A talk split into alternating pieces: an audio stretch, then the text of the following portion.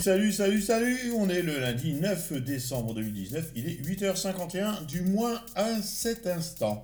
Euh, on va parler Instagram ce matin, je ne sais pas si vous savez, mais il y a 17 millions de Français qui sont chaque mois sur Instagram. Donc 3 euh, millions de plus qu'il y a un an, c'est vraiment énorme Instagram. 25 millions de visites uniques par mois, à peu près 7 millions par jour. 11,7% des internautes français visitent Instagram chaque jour. Et donc Instagram est un bon truc pour les entreprises. 67% hein. des moins de 3 ans qui ont euh, un accès mobile utilisent Instagram. 28% dans les 15-25 ans. Euh, bon bref, voilà, Instagram, ça va être utile, ça va être quasi indispensable pour les entreprises pensez de toute façon à faire du visuel. Donc Instagram ou Pinterest vont être les meilleurs alliés de votre prospection euh, commerciale, du moins de votre affichage. Alors on va voir tout de suite vite fait comment avoir un peu plus de likes sur Instagram. Déjà, eh mettre des tags. Effectivement, plus on met de tags, plus on a de likes. Euh, c'est un truc de fou. Alors, euh, on peut avoir maximum une trentaine de tags sur Instagram. Alors il faut quand même les optimiser, choisir des tags représentatifs euh, de l'activité ou du poste, du produit qui est mis en évidence. Et faites attention aussi à ne pas vous faire bannir par Instagram en utilisant des générateurs de tags automatiques euh, qui vont euh, vraiment ben, finir par bannir votre compte tout simplement hein, par Instagram et par Facebook pour le coup. Donc il faut vraiment être prudent sur l'utilisation des tags. Euh, une trentaine, c'est euh, énorme et c'est beaucoup trop, mais, malgré tout, il en faut pour euh, être liké. Hein. Plus on attaque, plus on a chance d'être liké. Je rappelle que les tags, donc c'est le, symbole dièse avec un mot-clé, en fait, ça représente un terme de recherche. Et si vous mettez, vous faites une recherche avec un hashtag et puis vous mettez votre mot-clé derrière, je sais pas, euh, Korg, par exemple, pour euh, la, marque d'instruments de musique que j'utilise, eh ben, on va avoir tous les, tags relatifs à Korg et le nombre de tags qu'il y a depuis euh, la création du, hashtag en question. Et à partir de là, ben, c'est vrai qu'il y a vraiment de l'émulsion qui arrive et des commentaires et tout ça quand on utilise les tags. Mais faites attention à tout ça, hein, les, trucs girly, tout truc, à consommer avec prudence. Euh, sur Instagram, le meilleur filtre, eh ben, c'est encore de ne pas en mettre euh, euh, parce que il y a des filtres qui plaisent moins à des personnes et quand on utilise trop de filtres, les gens ont tendance à ne pas liker les publications, ne pas les partager. Apparemment, les filtres les plus efficaces sont Willow, Valencia et Sierra. Il faut aussi demander à vos followers de liker et de commenter. Ouais, c'est, ça peut paraître logique, mais c'est un truc de fou. Euh, moi, je le vois dans le cadre du support technique. Quand je demande à mes, clients, euh, tiens, un petit up sur les réseaux sociaux, euh, vu que je vous ai dépanné en moins de 3 minutes, eh bien, ils le font. Si je ne demande pas, ça ne sera pas naturel. Donc, bah, n'hésitez pas à demander à vos followers de liker ou de commenter vos publications. Un autre truc, c'est éviter les couleurs trop, trop pétantes, trop flashy. Hein, apparemment, elles sont 7 fois moins likées que des images qui auraient été désaturées par, euh, les filtres ou par euh, des effets d'opacité. Euh, conseil numéro 5, montrez votre tête ou celle de vos amis. Les gens aiment quand ils voient des gens. Et donc 35% de plus de likes sur des posts où il y a des visages qui sont montrés. C'est pas mal. Moi, je trouve que ça inspire de la confiance, c'est clair. Donc, c'est plutôt bien. Faut le faire. Ne pas laisser d'espace vide dans une photo. Voilà, plus une photo est chargée, plus elle a de. Euh, c'est bizarre. C'est dans les stats. Euh, évitez euh, les couleurs chaudes. Hein. Préférez les couleurs un peu froides. Le bleu et le vert fonctionnent très bien et fonctionnent mieux que le rouge, l'orange ou le jaune. Et mettre des photos lumineuses. Hein. C'est vraiment assez intéressant. c'est une infographie qui s'appelle The Science of Instagram. Hein, euh, qui a été édité, je ne sais plus trop où, si je retrouve, je vous le mettrai sur le podcast.fr. Euh, un autre truc, c'est euh, le netlinking. Je ne sais pas si vous avez entendu ce que c'est que le netlinking. C'est en fait, c'est avoir des liens sur Internet et que les sites se fassent des liens les uns envers les autres. Alors, c'est vieux comme le web, mais c'est vrai que cette stratégie de netlinking est efficace et c'est aussi important pour assurer le référencement d'un site Internet. Encore faut-il bah, rédiger déjà des contenus de bonne qualité. Un contenu de bonne qualité, c'est la meilleure façon d'avoir du référencement. Si une page a un beau contenu, des gens vont pouvoir la reprendre dans leur post sur les réseaux sociaux, etc. Donc ça, c'est ce qu'on appelle le link baiting. En plus, si le contenu est rédigé euh, vraiment euh, euh, proprement, bah les, gens vont avoir plus la, spontanéité, hein, on va dire, pour partager ces contenus sur les réseaux sociaux. Ça va permettre donc d'augmenter le nombre de backlinks et évidemment par mécanique, un effet mécanique, d'améliorer le positionnement et la visibilité du site dans les SERP.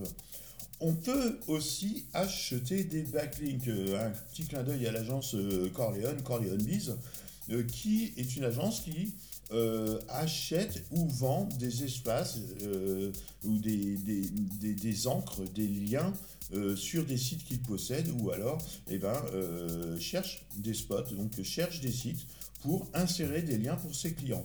Donc ça se base sur l'achat d'un espace sur un site ou un blog avec une encre de lien qui va être insérée hein, sur un article ou sur une image. Euh, l'achat d'un lien va booster évidemment notre position dans les SERP.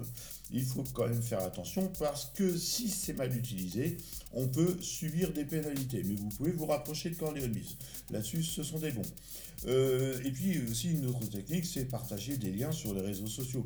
Hein, évidemment, euh, qui dit SEO, qui dit référencement, dit euh, réseaux sociaux à l'heure actuelle, qui est ben, l'un des, des, des, critères hein, les plus importants, notamment sur les pages Facebook.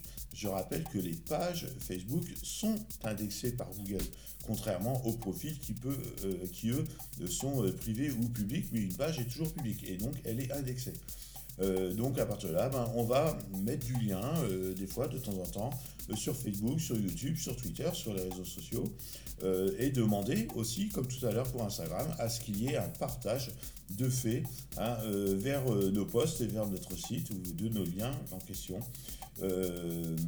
et évidemment, attention toujours, il y a toujours des pénalités si les règles édictées par Google, le grand vilain, ne sont pas suivies. Alors si vous entendez un bruit de fond, c'est un avion qui décolle à côté de chez moi. Euh, un autre truc, un dernier euh, point, c'est euh, les, eh les sauvegardes WordPress. Hein, évidemment, donc on, peut avoir besoin de faire des sauvegardes WordPress. Il faut faire des sauvegardes WordPress et ne pas se reposer uniquement sur les sauvegardes. Là, on entend bien l'avion. ne pas se reposer uniquement sur les sauvegardes proposées par notre hébergeur. Alors, on a besoin de sauvegarde WordPress et des fois, quand on va voir eh ben, une mise à jour d'un plugin qui va mal tourner, par exemple. Hein. On a un plugin qui faille, ça peut arriver, hein, et puis ça fait une mise à jour qui rend le, site un peu indisponible. Euh, on peut aussi subir un piratage. Hein. Il faut se dire quand même que WordPress n'est pas le, système le plus fiable. Il n'y a pas de système plus fiable l'un que l'autre. Évidemment, comme c'est le plus populaire, c'est celui qui est le plus hacké au monde. Et à partir de là, ben, veillez à avoir des backups réguliers de façon à faire des sauvegardes régulièrement. Et on peut avoir aussi une indisponibilité du site suite à une mauvaise manipulation. On va modifier un code dans un template, on teste, machin, voilà, ça a l'air d'être bon parce que nous on a un cache, et malheureusement, eh ben, ça ne fonctionne pas. Eh ben, on peut revenir en arrière si on a fait une sauvegarde. Une indisponibilité du serveur et aussi euh, ben, un, truc qui arrive, pas régulièrement, mais ça peut arriver. Personne n'est à l'abri. Alors, les caractéristiques d'un bon plugin, ça va être évidemment que le plugin propose une sauvegarde totale ou incrémentielle du site, hein. c'est-à-dire qu'une sauvegarde complète, une bonne fois pour toutes, tous les jours, on fait une sauvegarde complète du site, et on peut faire une sauvegarde incrémentielle, c'est-à-dire ne sauvegarder que les fichiers qui ont été modifiés sur le site, hein, de temps en temps, à heure fixe, toutes les deux heures, etc. Euh, le plugin doit aussi avoir euh, une fonctionnalité de sauvegarde automatique. Donc euh, voilà, c'est-à-dire que bah, à chaque fois qu'un article est mis à jour, ou tous les midis, ou à 15h tous les jours, etc. le plugin doit aussi permettre une restauration aisée du site en cas de difficulté ça évidemment. Et euh, peut aussi, et devrait, et ça c'est, voilà, permettre de faire une sauvegarde vers un stockage distant. Parce que si on sauvegarde uniquement sur notre backup chez notre hébergeur, bah, s'il y a un problème chez l'hébergeur, on se tire une balle dans le pied en fait. Les, nos sauvegardes, ne servent à rien, elles seront mortes tout, tout, autant. Donc ce serait bien de pouvoir faire une sauvegarde vers Google Drive, Dropbox, etc. Le plugin de sauvegarde que je conseille et que je vois le plus tourner sur ma plateforme d'hébergement IPFix, c'est Updraft Plus hein, pour WordPress. Euh, parce qu'en fait, il fait des sauvegardes manuelles ou automatiques. On peut sauvegarder euh, la base de données, on peut sauvegarder sur un serveur FTP, sur une Dropbox, sur un NAS. On peut planifier les sauvegardes et on peut aussi euh, faire une restauration directement à partir du plugin. Donc le truc doit coûter 60 euros, je crois, pour, pour deux licences. Donc c'est vraiment tout ce qu'un utilisateur de WordPress a besoin. Hein, euh, notamment pour la planification des sauvegardes et pour l'export euh, vers Dropbox par exemple. Attention, utilisez, je le rappelle, un plugin de sauvegarde n'évite pas de faire preuve de prudence, notamment, il eh ne ben, faut pas laisser euh, vos backups chez l'hébergeur. Là, ça ne sert à rien.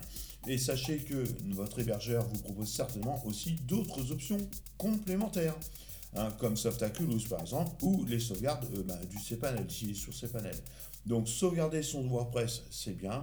N'oubliez pas que le WordPress ou que votre site, ce n'est pas toute votre infrastructure. Vous devez aussi sauvegarder vos mails, vos bases de données et puis tous les scripts que vous avez installés sur votre nom de domaine. Voilà, c'est tout pour le podcast. Il est lundi, il est pas, il est 9h03. On est toujours le lundi 9 décembre 2019. Bah écoutez, je vous souhaite une bonne journée, hein. soyez cool, préparez bien Noël, euh, ben, soyez prudents s'il y a du mauvais temps, et soyez patients si vous êtes parisien. Gros bisous, tchou tchou